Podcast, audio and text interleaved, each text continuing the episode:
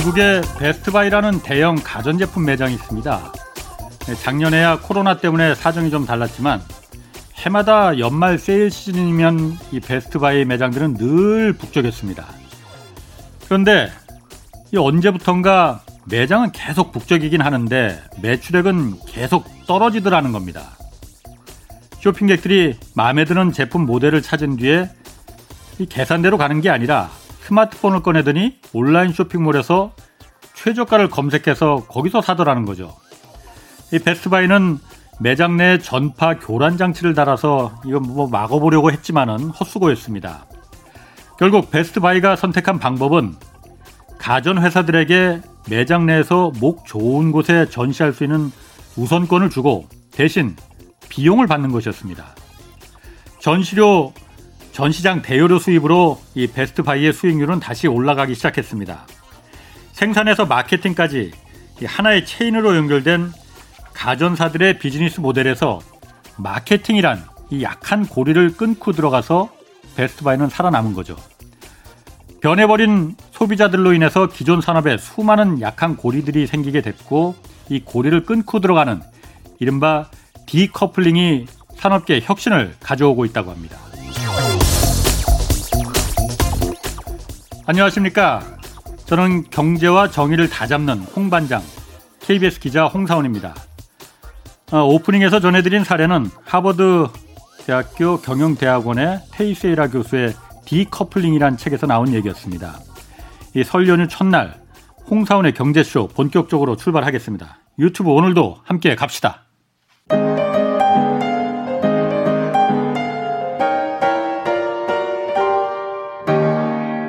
경제 방송 많으면 많을수록 아무거나 들으시면 큰일 납니다. 홍사훈의 경제쇼를 전적으로 믿으세요.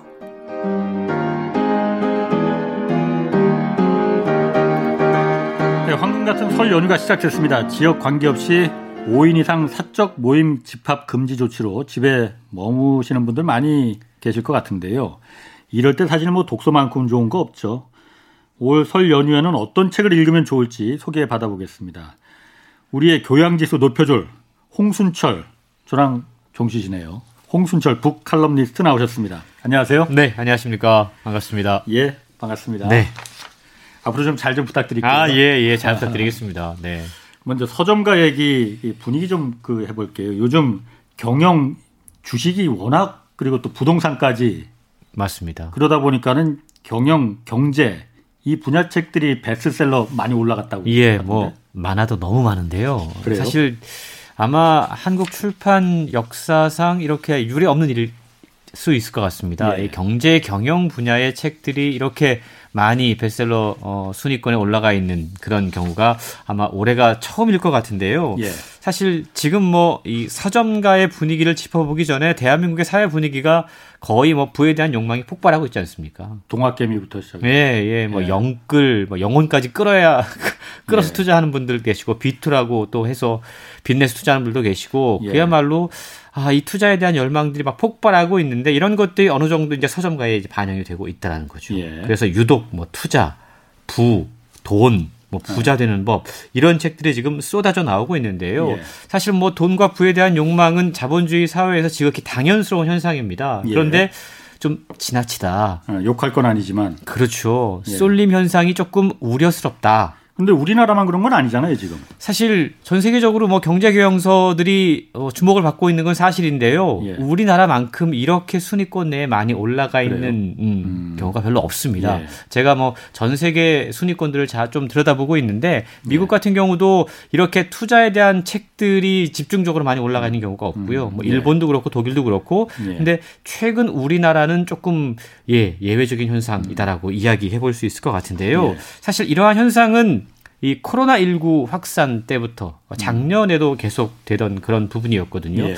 우리가 2020년 뭐 최고의 베스트를 꼽아라 그러면 더 해빙이라고 하는 책을 주요 서점들이 어떤- 꼽았는데요. 어떤 책이요? 더 해빙. 해빙. 아. 신조어죠. 사실 처음 들으면 그게 무슨 의미야? 예. 라는 생각이 들 수 있는 것 해빙이 같은데요. 말 그대로 얼음이 풀린다는 그거 아니에요? 그게 아닙니다. 영어 have에서 ing를 붙여가지고 having이라고 아. 하는 영어인데요. 아, 예, 예. 그러니까 어떻게 하면 부자가 되고 돈을 많이 가질 수 있고 일종의 마인드셋에 대한 그런 책이었는데 음. 사실 그 책은 약간의 비판이 있었어요. 자본주의 샤머니즘이다. 음. 비판이 있었거든요. 너무 어 어떤 구체적이고 실제적인 전략을 제시하기보다는 왜 우리 한때 그런 이야기 하지 않았습니까? 이렇게 간절히 원하면 이루어진다. 음. 아, 그런 식의 어떤 우주가? 예, 예, 우주가 도와준다. 예. 실제로 그런 내용을 담고 있던 책이어서 예. 아, 이런 책이 어떻게 2020년을 대표하는 책이 아. 될수 있느냐 예. 이란 비판이 있었는데 어쨌든 그 책이 가장 많이 팔렸거든요. 아. 그걸 분석하면서 그만큼 사람들의 마음과 심리 속에 돈에 대한 열망이 지금 폭발하고 있다. 예. 부자 되고 싶은 마음들이 지금 엄청나게 증가하고 있다. 이렇게 분석을 했다라는 거죠. 예. 그 책뿐만이 아니고 뭐 돈의 속성이라던가 존리의 부자 되기 습관 이렇게 자산 관리에 대한 책들 음. 주식 투자 기본서들이 작년부터 많은 인기를 얻었는데 예. 올해도 그 현상이 지속되고 있다. 아니 저는 더그 열기가 더 거세지고 있다라고까지 이야기해 볼 수 있을 것 같습니다. 그래요? 뭐 그러면 좀 더 구체적으로 어떤 책들이 그러니까 그런 경제 경영 경영 이쪽 분야의 그 베스트셀러로 지금 올라와 있는 네, 우리가 이제 경제 경영 분야 그러면 그 안에서도 사실 세부 카테고리가 상당히 다양하거든요. 그렇죠. 뭐 주식 뭐 경제고. 경영만 해도 이제 예, 맞습니다. 다르고 예, 뭐 전략도 있고 리더십도 예. 있고 그런데 투자 관련 책들이 지금 상위권에 다 포진이 돼 있습니다. 그것도 그러니까, 음. 주식 투자 관련서들. 예, 예. 예 를 들자면 주린이가 가장 알고 싶은 최다 질문 top 77. 예. 제목도 길죠. 예. 이 책이 지금 종합 베스트셀러 1위예요. 음. 주린이란 말은 뭐 아실 겁니다. 아니 저는 몰랐다가 최근에나 알았어요. 너 저는 뭐 굶주린 뭐 이거 네. 사진을 알- 네, 우리 그 PD한테 물어봤더니 주식 어린이, 예, 예, 예. 주식 처음 투자하는 분들을 위해서 예. 나온 책이에요. 그러니까 주린이가 가장 알고 싶은 최다 질문 top 77. 이 책이 아. 지금 종합 베스트셀러 1위입니다. 예. 그러니까 주식 초보자들을 위한 상식과 정보를 담고 있는 책이고요. 음. 그 다음에 주식 투자 무작정 따라하기라고 하는 책도 상위권에 랭크되어 있습니다. 예. 제가 지금 말씀드리는 책이 경제 경영 1, 2가 아니고요. 예. 종합 베스트셀러 아. 순위 지금 1, 2를 말씀드리고 있는 거예요. 예. 보통 우리가 종합 베스트셀러 그러면 그 안에 소설 들어가고 뭐 인문서도 들어가고 그러는데 지금 경제 경영 그 가운데 주식 투자 관련 책들이 이렇게 지금 순위권에 많이 올라가 있다라는 거죠. 아. 그만큼 주식 투자에 많은 사람들이 관심을 기울이고 있고 뭔가 좀 투자를 하려고 하는데 교과서 같은 예. 뭔가 좀 도움이 될 만한 책들을 많이 찾고 있다라는 겁니다. 아니 그런데 그 주식을 투자할 때 그렇게 책 보고 투자 연구해서 투자하는 사람들이 그렇게 많다는 거예요 그러면. 요즘 이제 많이 늘어나고 뭐 있다고 유튜브를 그래요. 뭐 많이 본다는 얘기는 제가 들었어요. 네. 사실 이제 특징적인 부분이 있는데요. 뭐 유튜브도 많이 보시고 주식 투자 책들도 많이 보는데 예. 주식 투자에 대한 책 들이 대부분 유튜버들이 또 낸 책들이에요. 음, 그러니까 이게 그렇겠네. 일종의 이제 상승 효과가 있는데요. 예. 그래서 보면 출판사들이 유튜브에서 뭔가 이 투자와 관련해서 예. 엄청난 구독자를 갖고 있는 분들을 저자로 섭외를 해서 예. 책을 냅니다. 그럼 아. 그 책도 베스트셀러가 되고 그 책으로 인해서 다시 또 유튜브 구독자가 상승하고 아. 서로 이제 시너지 효과를 내는 그런 현상들을 목격을 하게 되는데 예. 어쨌든 주식 투자와 관련된 책들이 이렇게 순위권 내에 많이 올라가 있는 경우는 상당히 드문 경우 고 예. 뿐만 아니고 주린이도 술술 읽는 친절한 주식 책란 책도 베스트셀러에 올라가 있고요. 어, 그 책이 그 저자가 그 염승환 부장 네. 쓰신 건가? 네. 또 엊그제 그 출연 그 게스트로 그러셨군요. 예. 사실 뭐 이런 분들이 상당히 많으세요. 예. 그래서 어떤 주식 투자의 노하우, 나름대로의 노하우를 다양한 채널을 통해서 예. 어, 알려주시고 또 그런 것들을 궁금해하는 주식 초보자들이 예. 상당히 많이 있다라는 거고요. 우리가 이제 동학개미 운동뿐만 아니고 이제 서학개미라고 이야기하잖아요. 서, 미국에 투자하는 그렇습니다. 아, 예. 해외 주식에 관심이 많은 분들이 있거든요. 그러니까 그런 분들에게 일종의 해외 주식과 관련된 음. 정보를 전달하는 책들도 출간되고 있는데 대표적으로 뉴욕 주민의 진짜 미국식 주식 투자라고 예. 하는 책이 출간됐어요. 예. 근데 이 책도 서학 개미들을 위한 투자 지침서로 꼽히고 있다고 그럽니다. 그렇군요. 아, 제가 사실 얼마 전에 저, 저희 부서에서 저희 그 경제쇼 진행을 한다고 하니까 그래서 얼마 전에 왜 게임스탑이라는 게 한참 막 네. 그, 이 난리가 났었잖아요. 그래서 제가 게임스탑 그 뉴스는 계속 보고 있었는데 한국에도 게임스탑 주를 산 사람이 꽤 있다는 거예요. 그러게 말이에요.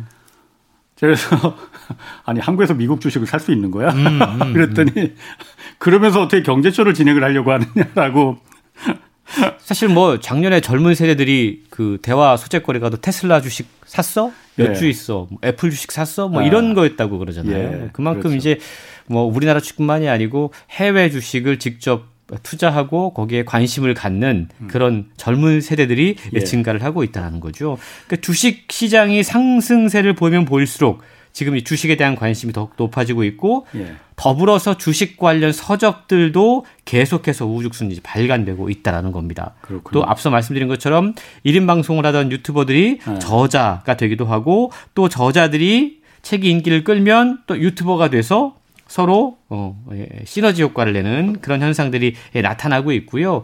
사실 앞서 제가 잠깐 말씀드린 것처럼 이렇게 부에 대한 열망이 폭증하고 뭔가 한쪽으로 쏠리게 되면 위험 신호들이 나타난다라고 말씀을? 드렸잖아요. 예, 실제로 책을 보면 예. 예. 약간 검증되지 않은 정보들, 아 그런 종류의 예, 예. 그리고 위험한 투자 정보들이 담긴 책들이 이제 나오기 시작했습니다. 예를 든다면은 사실 우리가 이제 서학개미 이야기하고 있는데 음. 사실 투자를 할 때 요즘 젊은 투자자들은 많이 공부들을 하고 투자를 한다고 그러잖아요. 예. 근데 공부하는 투자서 말고 뭔가 좀 감이라던가 음, 음. 왜 심지어는 뭐 로또 당첨 번호 뭐 추천해주는 그런 말도 안 되는 사이트가 건데. 있다고 그러잖아요. 돈 내고 그거 받는 사람이 있더라고요. 실제로 그렇다는 거죠. 아. 그러니까 그런 어떤 관련된 정보들이 떠돌고 있고 예. 그런 것들을 담은 책들도 지금 출간되고 있다라는 거거든요. 그러니까 우리가 아. 이제 책의 가치가 사실은 예전에는 책 그러면 무조건 신뢰할 수 있는 어느 정도 그렇죠. 신뢰를 담보할 수 있는 그런 매체였는데 사실은 예, 이게 이제 너무 많아지면 그럴 위험성들이 분명히 생겨나고 있다라는 거예요. 뭐 물론 그러니까 지금 워낙 그 젊은 10대까지도 뭐 주식 투자한다고 뭐 그런 얘기가 맞습니다. 나오니까 네. 뭐 동학개미 물론 책을 보면서까지 그렇게 공부하고 투자 뭐 어쨌든 주식도 투자니까 부동산에 투자하는 것보다는 낫지 않습니까? 맞습니다. 뭐 그래서 그렇지만은 저는 사실 어, 좀 우려되는 점은 좀 있더라고요. 이렇게 막 책이 이렇게 베스트셀러 주식 관련된 책이 베스트셀러까지 될 정도로 열풍이면은 사실 지금 그렇게 말하거든요. 가장 강력한 지금 정치 세력이 누구냐? 음, 동학개미 세력이다라고 얘기를 해요. 네. 사실 그런데 이 자본 시장의 세계관은 사실 일반 세계관은 좀 다를 수 있거든요. 그렇죠. 예를 든다면은 예를 든다면은 주가의 관점에서 본다면 내 주식 가격에 영향을 긍정적인 영향을 미치는 거는 좋은 거. 음, 내 주가를 내가 산 주식을 주가를 떨어뜨리는 거는 무조건 나쁜, 나쁜 거. 거, 가치 판단에 흔들리는. 그러면은 내 주가가 올라가려면 그 회사에 그야말로 구조조정 통해서 정리 해고를 마음대로 해서 생산성이 높아지고 영업이익이 높아져야만이 그게 좋은 거. 네, 그게 바람직한 건 아니지 않습니까? 그렇습니다. 어? 그런데 이게 어쨌든 정치 세력화 지금 되다시피 해버리니까 사실 그 동학개미 세력들 때문에 공매도 그렇죠. 연기가 된 맞습니다. 거잖아요. 예, 정책 된 결정을 하는 데 있어서 네. 혼란이 찾아오게 그렇죠. 되고 그런 일들이 벌어지는 거죠. 사실 그래서 뭐 이렇게 책을 많이 읽는다는 건 굉장히 바람직한 건데 이게 아 그런 어떤 잘못된 정책의 결정에까지 이 주식시장 동학개미 소위 말하는 동학개미들이 이제 주, 정책 결정까지 그 어떤 영향을 미치는 그 단계까지 갈까봐 사실 저는 약간 좀 우려스럽거든요. 사실 요즘 보면 이제 투자자들이 거의 셀럽 대우를 받고 있거든요. 예. 그러니까 책만 쓰는 저자뿐만이 아니고 요즘에 예능 방송 출연해가지고 사실 연예인들에게 뭐 주식 투자에 대한 정보를 주고 이제 그런 것들이 예능 프로그램으로 편성이 되다 보니까 아, 예능 프로에 그런 게 있어요. 예, 주식 투자 뭐 이런 게. 투자자들이 와가지고 예. 어 연예인들하고 이제 뭐 투자에 대한 이야기를 나누더라고요. 사실 아, 한 그런 것들은. 어. 일반 대중들에게 예. 어 상당히 어떤 착시 효과 같은 것들을 줄 수 있는 부분이 있거든요. 당연히 그렇죠. 예, 연예, 연예인이 그렇습니다. 투자한다면은 어 저거는 뭔가 알고선 투자했겠네 뭐 이럴 예. 수도 있겠고. 그게 사실은 투자에 대해서는 약간 좀 조심스러운 측면이 있는 것 같고요. 예. 어쨌든 서점가에 뭐 이런 어떤 경제 경영서 열풍이 불고 있고 투, 투자에 대한 책들이 정말 어, 순위권에 많이 올라가 있는데 예. 그 외에도 약간은 다른 관점의 책들도 있습니다. 뭐 음. 2030 축의 전환이라고 하는 약간 미래 트렌드 전략서도 있고요. 음. 돈의 심리학이라고 하는 우리가 돈을 어떻게 다루고 예. 부자를 어떻게 바라볼 것인가 관점의 어떤 전환을 알려주는 책도 음. 있고요. 어, 상당히 다양한 어떤 분야의 경제 경영서들이 많이 출간되고 있는데 흥미로운 점은 어, 현재 지금 올해 1월 달에 종합 베스트셀러 22권 가운데 10권이 경제 경영서. 20위권 가운데 10권, 열 권이. 절반이네. 그렇습니다. 이건 엄청난 경제 경영서 열풍이다라고 이야기할 수 있는 거죠. 그 중에서도 경제 경영 순수한 의미의 경제 경영이 아니라 주식 투자, 부동산 투자 이쪽이 투자 책들이 한 대여섯 권 됩니다. 음. 예. 뭐 좋은 건지 나쁜 건지 모르겠습니다. 뭐 일단 책을 많이 읽는다는 거는 뭐 그 나쁜 건 아닌 것 같은데. 네. 자, 설 명절에 읽을 만한 경제 경영서 세 권 골라오셨어요. 어떤 책들을 골라오셨는지. 예, 일단 뭐 투자 책들은 좀 싹 뺐고요. 아, 예, 예. 조금 아, 그 얘기는 이제 그만하시는 것 같아요. 예. 설 명절에는 약간 다른 관점에서 우리 경제의 거시적인 관점에서 경제를 좀 예측해보고 진단해보는 책들 위주로 예. 골라봤는데요. 첫 번째로 더 위험한 미국이 온다라고 하는 책 골라봤습니다. 음? 더 위험, 더 위험한 미국? 예. 그러니까 지금 바이든 행정부가 트럼프 행정부보다 더 위험하다는 거예요. 그럴 수 있다라는 겁니다. 뭐 바이든 정부 4년. 그냥 뭐 책 많이 팔리기 위해서 좀 어, 팔기 위해서 제목을 좀 그렇게 뽑은 것 같은데. 저도 제목을 봤을 때는 아 그런 어떤 자극적인 네. 약간 주목시키려고 하는 의도가 있지 않나 생각이 들었는데요. 네. 책을 실제로 저는 읽으면서 예. 아 정말 이게 더 한국 경제에 있어서는 더 위험 요소가 상당히 많이 있을 수 있겠구나. 어, 아, 우리가 한국 이제 경제에 있어서. 그렇죠. 바이드노믹스라고 하는 게 과연 무엇인지 음, 말들은 많이 하는데 그 정체가 아직 좀 묘연한 부분이 있지 않습니까? 예. 그런 부분들을 책을 통해서 분명하게 짚어주고 있고 세계 질서의 재편 움직임이 있습니다. 특히 바이든 그렇죠. 정부는 중국에 대해서 아주 강경한 입장을 취하고 있기 때문에 이게 우리나라의 앞으로의 외교, 경제, 정책 상당히 많은 변화들을 가져오게 될 거라는 거죠. 예. 그런 관점에서 보면 한국 입장에서는 사실 더 위험한 예. 예 미국이 될 수 있다라고 진단하는 음. 책입니다. 정확히 연결이 안 되는데요.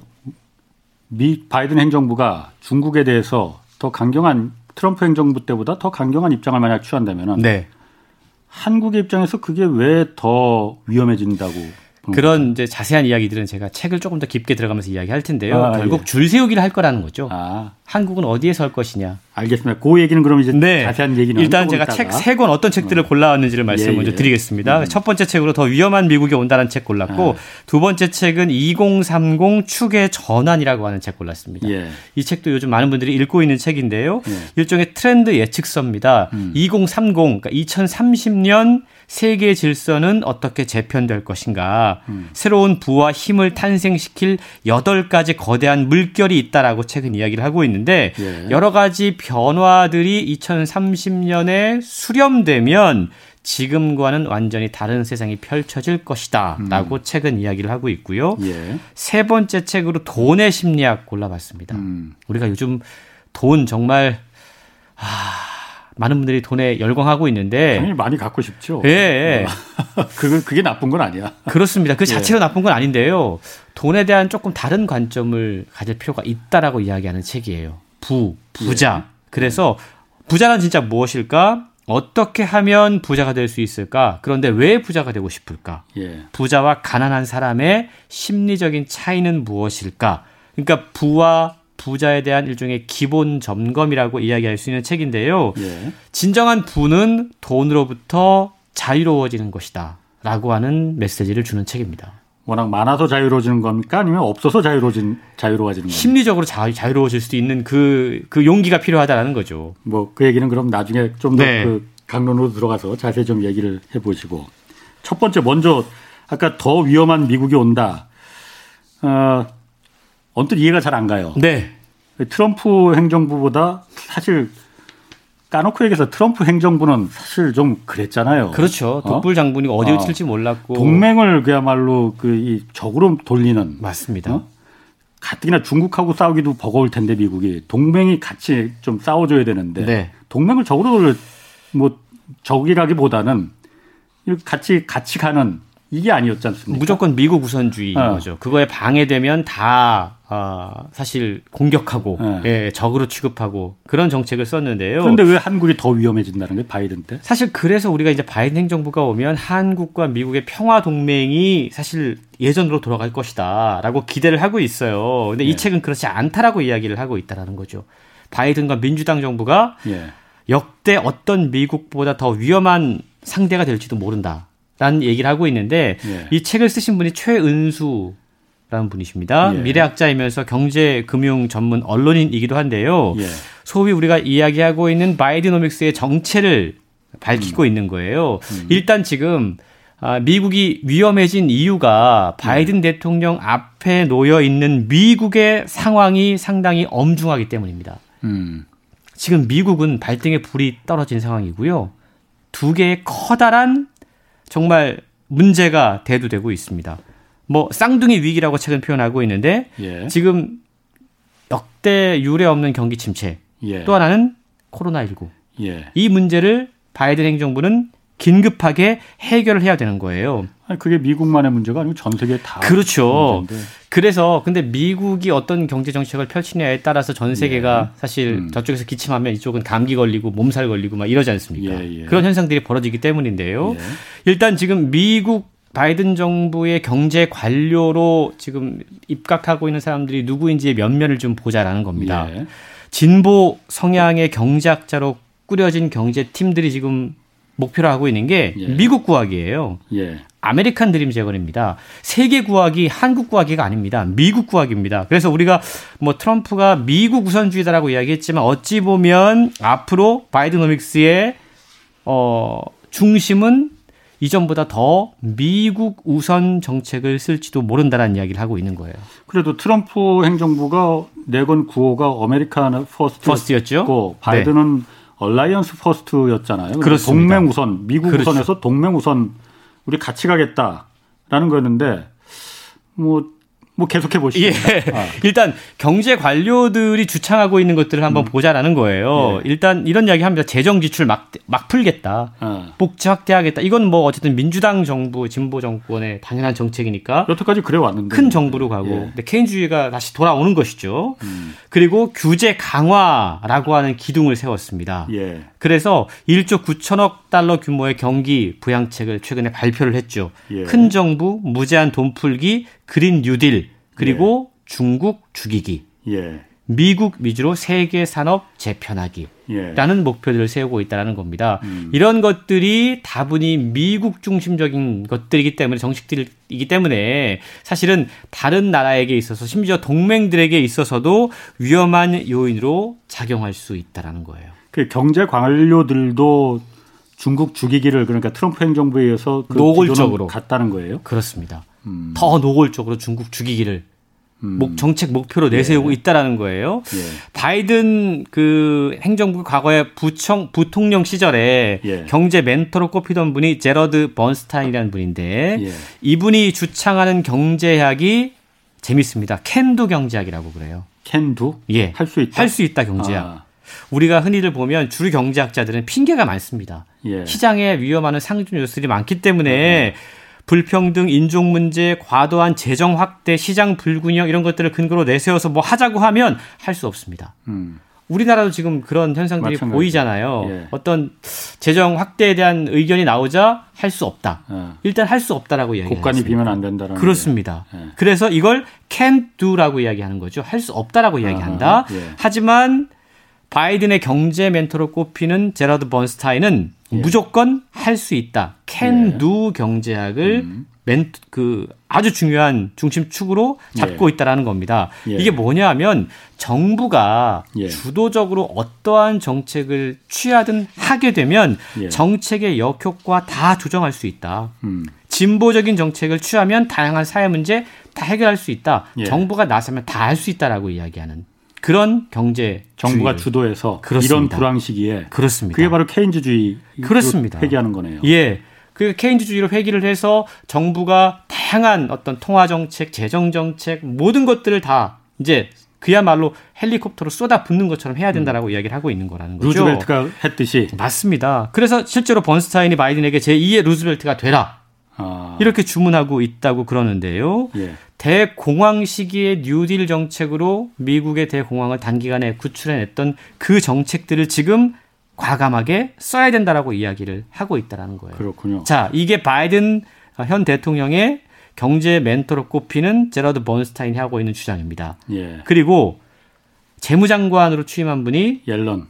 옐런입니다. 예. 이분은 비둘기파라고 불리잖아요. 예. 비둘기파라고 불리는 이유는 이분 마, 이분도 마찬가지로 돈을 무조건 풀어야 된다. 예. 라는 주장을 하고 있기 때문입니다. 실제로 코로나19 때문에 추락한 위기의 경제를 통화정책, 재정정책을 총동원해서 살려야 된다라는 계획들을 갖고 있다라는 거죠. 예. 자, 이게 어떠한 문제를 야기시킬 수 있냐 하면 예. 저자가 분석하기에 미국이 역대급으로 돈 풀기를 하게 될 것이다. 음. 이게 전 세계적으로 유동성을 확대시켜서 자산 시장을 호황에 이르게 할 것이다. 그러니까 돈이 많이 풀려서 달러를 많이 찍어내면은 그렇죠. 부동산과 어쨌든 여러 가지 자산들이 인플레가 된다 이거죠. 그렇습니다. 그리고요 여기에 달러 약세 흐름까지 생기잖아요. 예. 그럼 한국에게 있어서는 단기적으로 이 어, 수혜를 입을 수 있다. 단기적으로 어, 단기적으로. 미국이 돈을 풀 때 예. 그런데 미국이 과연 앞으로 계속해서 돈을 풀 것이냐 예. 이 부분을 봐야 된다라는 거예요. 아, 이, 어느 정도 미국 경제가 회복되면 그때부터는 유동성을 음, 통화량을 조절 줄인다 줄여 이거죠. 나가게 된다는 거죠. 그렇게 되면 그게 양털깎기라고 흔히들 표현을 하는데. 예. 이때부터 중국과 신흥국, 한국 같은 데 심각한 금융 위기가 올 수도 있는 상황이다. 그러니까 무조건 돈 풀고 있고 그것이 단기적으로 지금 전 세계에 어떤 호황을 가져오고 우리나라에 도움이 된다.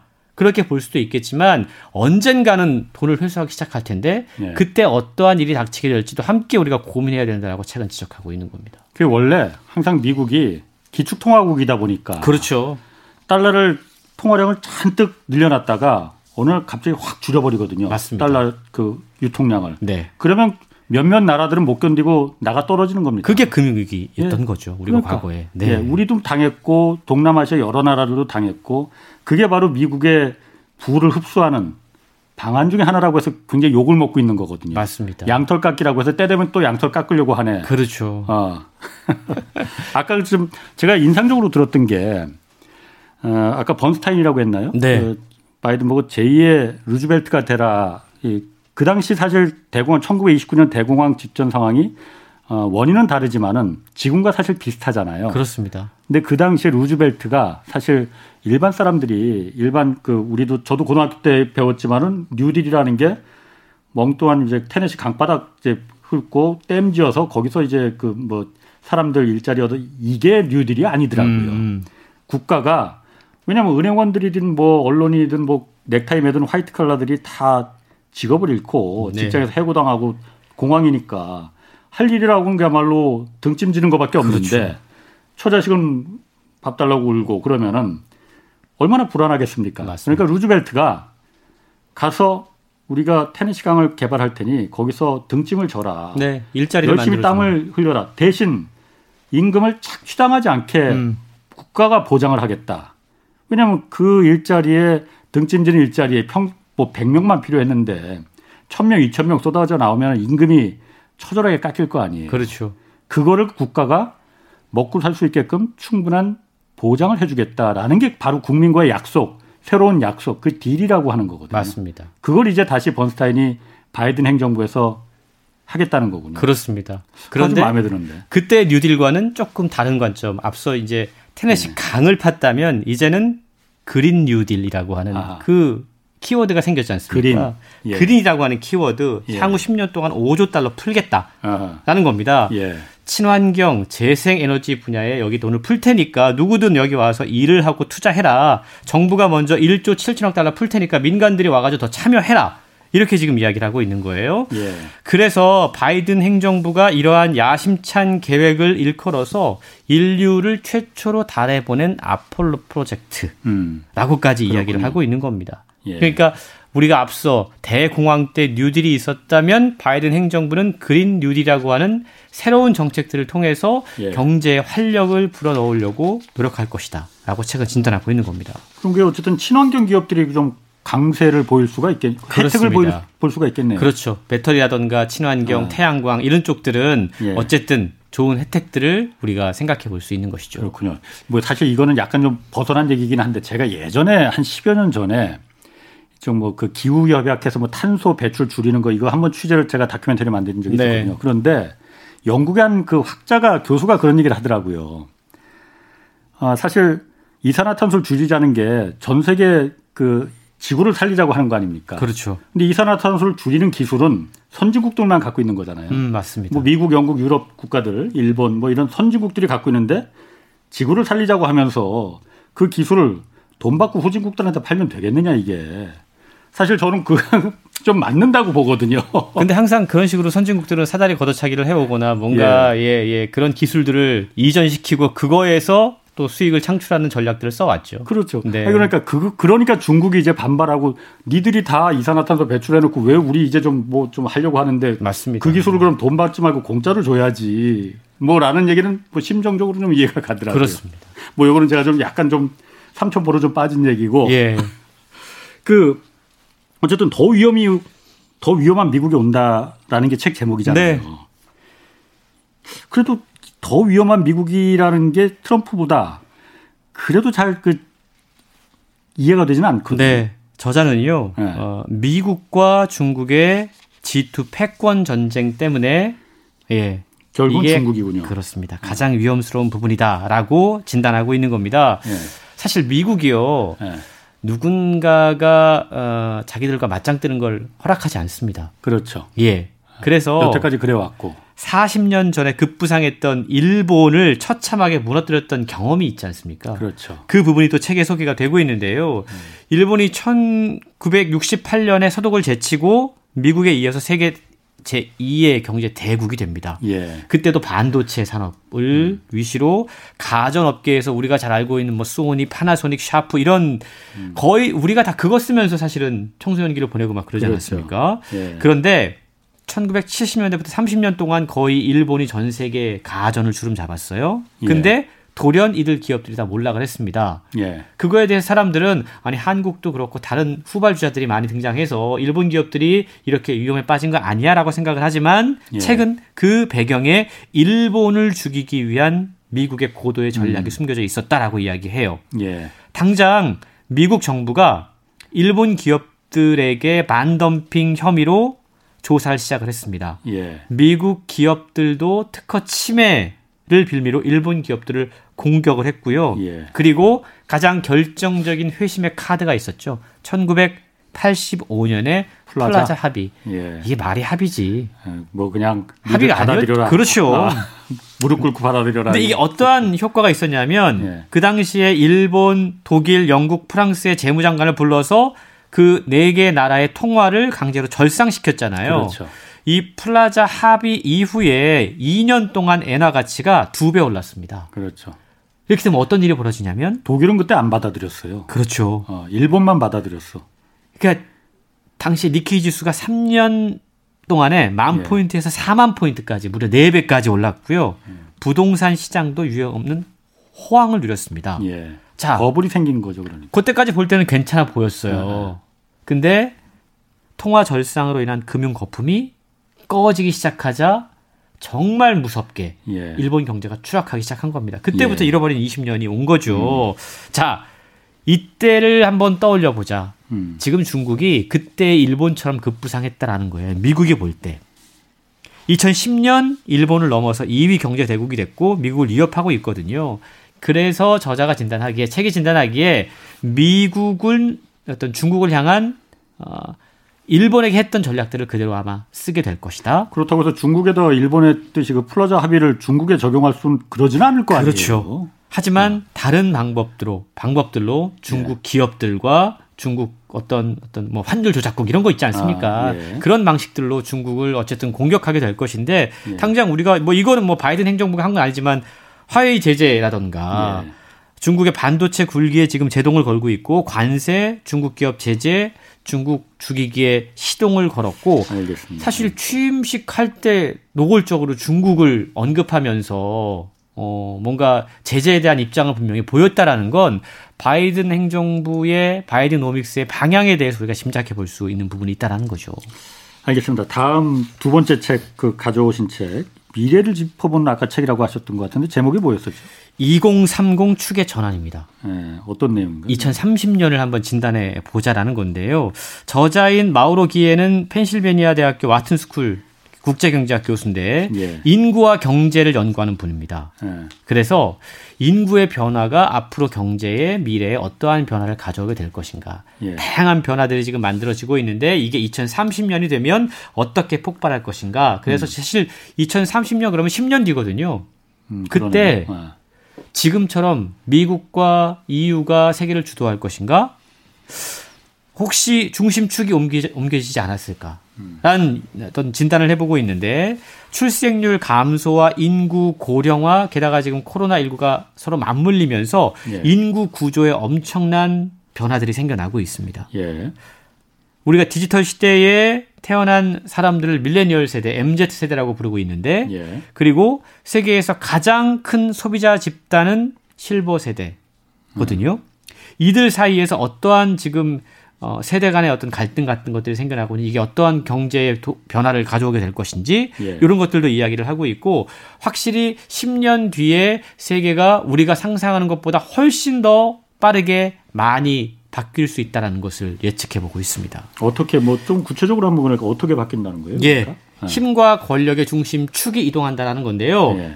대서양에서 아시아와 아프리카로 젊은 세대에서 나이 든 세대로 예. 남성에게서 여성에게로 이동한다. 돈도 디지털 화폐로 급격하게 이동한다. 예, 예. 라고 이야기를 하고 있어요. 이런 이동이 생겨나는 가장 중요한 이유는 출산율 때문입니다. 출산율. 저자는 그래서 아프리카를 말씀하신 거예요. 그렇습니다. 예. 출산율을 보면 미래가 보인다라고 이야기를 하고 있어요. 음, 현재 그렇죠. 선진국에서는 신생아 한 명이 태어날 때 중국, 예. 인도, 아프리카 같은 신흥공업국 개발도상국에서 아홉 명이 태어납니다. 예.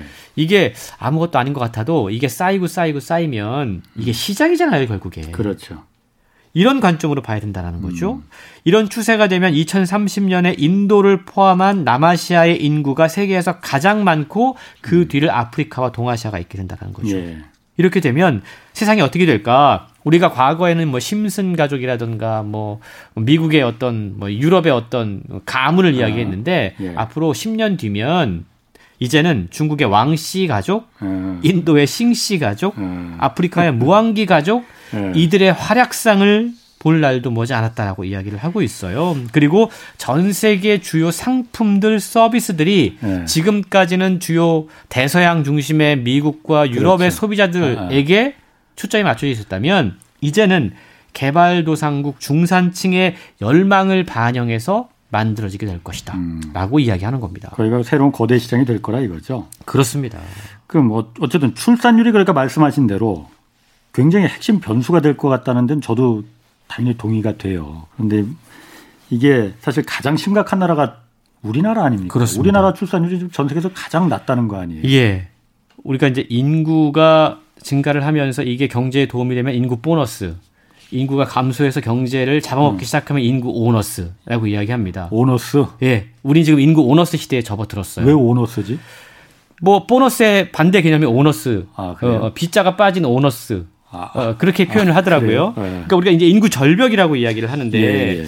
사실 당장 서울시장 보궐선거 이야기할 때 막 출산율 때문에 막 선심 정책들이 막 나오고 있습니다. 어, 애기 나면 돈 준다고 예. 그것도 있고 왜 그래야 될까? 그만큼 출산율이 중요한 심각합니다 정말. 예.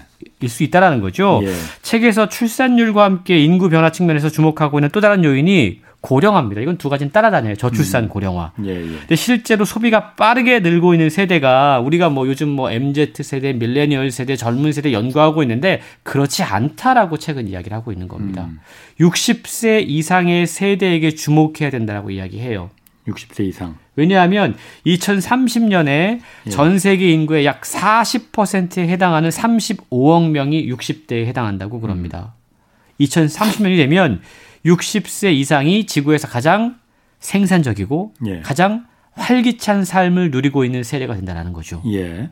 그리고 여러 가지 과학 기술과 결합을 해서 예. 그들은 우리가 지금까지 생각했던 할아버지 할머니가 아닌 가장 활발하게 경제 활동을 하는 세대가 될 수 있기 때문에 60세 이상 인구들이 무엇을 좋아하는지 그들이 무엇을 필요로 하는지 그에 맞는 상품과 서비스를 내놓아야 한다라고 진단하고 있는 겁니다. 아까 남성보다는 여성 쪽으로 또 옮겨간다고 하셨잖아요. 그렇습니다. 그것도 흥미로운데. 실제로 네.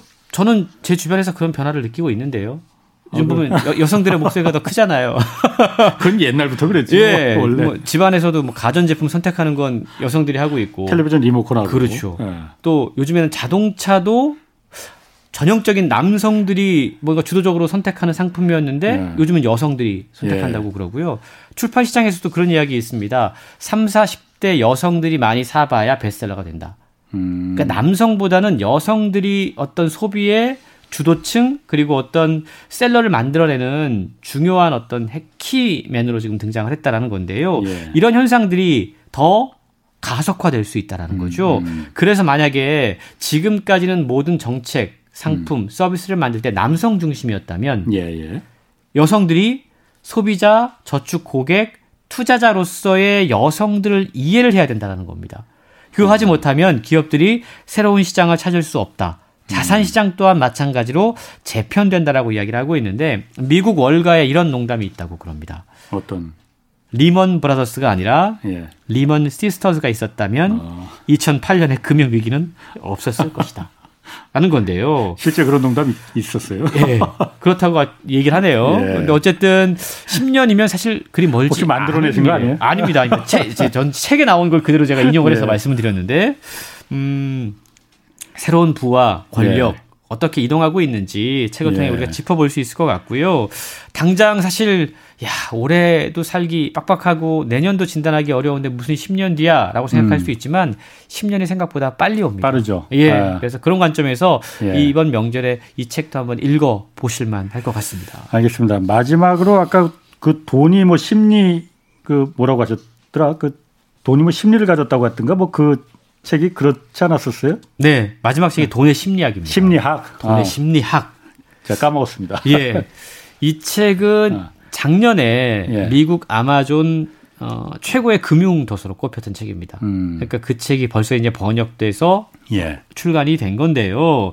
실제 사례를 바탕으로 한 20여 개의 돈과 부에 대한 에피소드 이야기가 소개가 되고 있어요. 그러면서 음. 우리가 어떠한 관점과 태도로 부와 돈에 접근할지 이야기를 하고 있는데 예. 아, 요즘 보면 뭐 flex, 보복 소비 뭐 이런 이야기 하잖아요. 보복 소비 지금 뭐 그 준비하는 사람들 많이 있습니다. 그렇습니다. 예. 그러니까 부자 돈 그러면 소비를 통해서 증명하는 것이 우리네 습성인데요. 음. 이 책은 부의 가치가 소비에 있지 않다라고 이야기를 해요. 음. 진정한 부는 원하는 시간을 원하는 대로 쓸 수 있는 자유, 원치 않을 때 원치 않은 일을 하지 않을 수 있는 자유, 예. 원치 않는 사람과 어울리지 않아도 되는 자유. 예. 이게 진정한 부다. 돈을 많이 쓴다고 해서 그가 그게 부가 아니다라고 이야기를 하고 있는데 저는 그렇게 생각하지 않아요. 물론 부에 대한 관점은 사람마다 다를 수 있습니다. 예. 예. 근데 우리가 흔히 부에 대한 이야기를 할 때, 돈에 대한 이야기를 할 때 소비의 아. 방점을 찍고 있다는 부분에 대해서는 동감이 되더라고요. 예, 예, 그래서 책은 아. 부자에 대한 일종의 어, 발상의 전환을 해주고 있는데 더 리치라고 하는 표현 을 우리가 쓰지 않습니까? 예, 부자. 부자들. 아. 더 리치는 소비 부자들이에요. 음, 소비를 하는 부자들. 돈을 잘 쓰고 아, 있는 부자들. 예. 근데 이 책이 추구하고 있는 부자는 디 웰스입니다. 아. 자산 부자들. 음. 소비로 자기의 부를 자랑하려고 하지 않고 음. 은퇴할 때도 어마어마한 자산이 있어서 예. 이걸 가지고 어떻게 의미 있게 쓸 수 있을까? 예. 사람들에게 존경받는 부자라고 예. 불릴 수 있는 그런 부자가 되기 위해서 어떠한 마인드를 가져야 될지 책은 이야기하고 있는 겁니다. 그렇군요. 미국 하버드 대학을 졸업하고 메릴린치의 중역을 지낸 리처드 퓨스콘이라는 인물이 있습니다. 예. 백만장자로 은퇴했어요. 예. 화장실이 11개, 집에 수영장, 엘리베이터 딸려 있는 마음껏 호화로운 생활을 즐겼습니다. 그러다가 뭐 11개가 왜 필요하지? 그러게 말이에요. 어쨌든 2008년에 금융 위기가 터지면서 하루아침에 예. 파산했어요. 예. 무일푼이 됐습니다. 예. 그가 과연 진짜 부자일까? 또 한 사람은 도널드 제임스 리드라고 하는 인물이 있습니다. 이분은 시골에서 태어나서 고졸 학력이 전부였어요. 평범한 청소부였습니다. 예. 25년 동안 주유소에서 자동차를 수리했고 백화점 바닥을 쓸었어요. 예. 2014년에 92살의 나이에 사망하게 됐는데 그때 그의 사망 부고가 미국의 전 신문을 장식하게 됩니다. 예. 왜냐하면 그가 힘들게 벌어서 모은 돈을 저축했고 우량 주식에 투자했고 그 돈이 복리로 불어나서 800만 달러가 모인 거예요. 그 돈 가운데 200만 달러는 의부 자식에게 800만 달, 아, 600만 달러는 지역의 병원과 도서관에 기부했습니다. 그의 이름이 남았어요. 음. 과연 우리가 원하는 부자는 어떤 부자이냐라고 이 두 명의 극단적인 사례를 보여주면서 책은 질문하고 있는 겁니다. 그 저자는 누가 그러면 진짜 진정한 부자라고 뭐 그것도 나오나요? 답이? 결국 부에 대한 관점은 다르지만 후에 이야기한 많은 자산을 남겨서 화장실 사회- 11개 말고. 아, 그렇죠. 사회 이름을 알리고 존경받는 부자로 남은 사람이 진짜 부자다라고 이야기하고 있는 건데요. 돈은 노력만 갖고 되지 않는다. 운도 필요하다. 리스크 관리를 해야 된다. 다양한 이야기를 통해서 돈에 대한 어떤 관점을 우리에게 신선한 발상의 전환을 어, 어, 하도록 돕고 있는데요. 결국 책은 이렇게 결론 짓습니다. 돈 앞에서 겸손한 것이 가장 중요하다. 음. 돈에 대한 우리의 태도는 삶에 대한 우리의 태도와 즉각적으로 연결되어 있다. 겸손하고 초연해야지 진짜 부자가 될 수 있다 이 얘기라는 거죠. 그렇죠. 그러니까 우리가 돈을 대할 때 과연 어떠한 관점으로 돈을 대하고 있는지 책을 통해서 한번 잘 점검해 보면 좋을 것 같습니다. 그럼 돈에 대해서 그런 초연함을 가지려면은 이게 부자가 그 겸손하고 초연함을 가져야 된다고 하는 거 아니에요? 그렇습니다. 그걸 어떻게 가져야 돼요? 그러니까 책에는 네. 계속해서 제가 다양한 에피소드가 소개, 소개된다고 말씀드렸잖아요. 우리가 뭐 세계 최고의 백만장자 그러면 오마의 현이로 불리는 워렌 버핏을 네, 꼽을 예. 수가 있습니다. 그리고 그와 함께 투자를 시작했던 찰리 먼거. 우리가 보통 네. 누구요? 찰리 먼거라고 아. 하는 두 인물이 예. 어뭐 오마하의 현이 처음에 사업을 같이 시작해서 투자의 단짝으로 불리는 인물이에요. 예, 예. 우리는 이 두 인물의 이름을 기억합니다. 워렌 버핏, 찰리 먼거. 예. 근데 40년 전에 워렌 버핏, 찰리 먼거와 함께 릭 게린이라고 하는 인물도 투자의 3인방으로 처음에 함께 시작했다고 그래요. 공동으로 투자를 시작했고 예. 그리고 누구에게 사업을 맡길 것인지 함께 매니저 면접도 봤습니다. 예. 그런데 우리는 지금 찰리 먼거와 워렌 버핏의 이름은 기억하고 있는데 릭 게린이라는 인물은 역사. 속으로 예. 사라졌다라는 거죠. 예. 이 차이가 어디에 있었을까? 예. 게리는 두 사람보다 빨리 성공하기를 원했습니다. 음. 무리하게 대출금을 사용해서 투자금을 늘렸어요. 예. 비투한 거죠. 예. 주식시장이 크게 하락하자 갖고 있던 벅셔 해소의 주식을 주당 40달러도 안 되는 가격에 버핏에게 팔았습니다. 예. 이 사례를 통해서 우리는 무엇을 알 수 있을까? 돈이라고 하는 건 앞서 말씀하셨던 초연한 마음. 음. 사람들은 워렌 버핏이 부자인 이유가 그가 훌륭한 투자자였기 때문이다. 예. 가치 투자의 대가이기 때문이다라고 이야기하는데 예. 책은 거기에 하나의 형용사를 더 붙여요. 그가 훌륭한 투자자여서가 아니라 그가 꾸준히 훌륭한 투자자였기 때문이다. 꾸준히 절대- 꾸준히 훌륭했다. 그렇죠. 돈 때문에 서두르거나 예. 앞서가거나 아니면 뭔가 무리하는 전략들을 네. 쓰지 않았다. 이게 어찌 보면 부의 비법인지도 모른다라고 이야기하는 것이죠.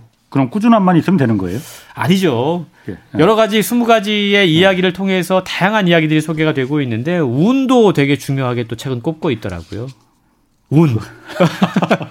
사실 이 빌 게이츠가 부자가 될 수 있었던 그 이유 예. 운이 따랐습니다. 그가 레이크사이드? 중등학교를 예. 다녔기 때문에 거기서 컴퓨터를 다룰 수 있었고 그게 100만 분의 1의 확률이었거든요.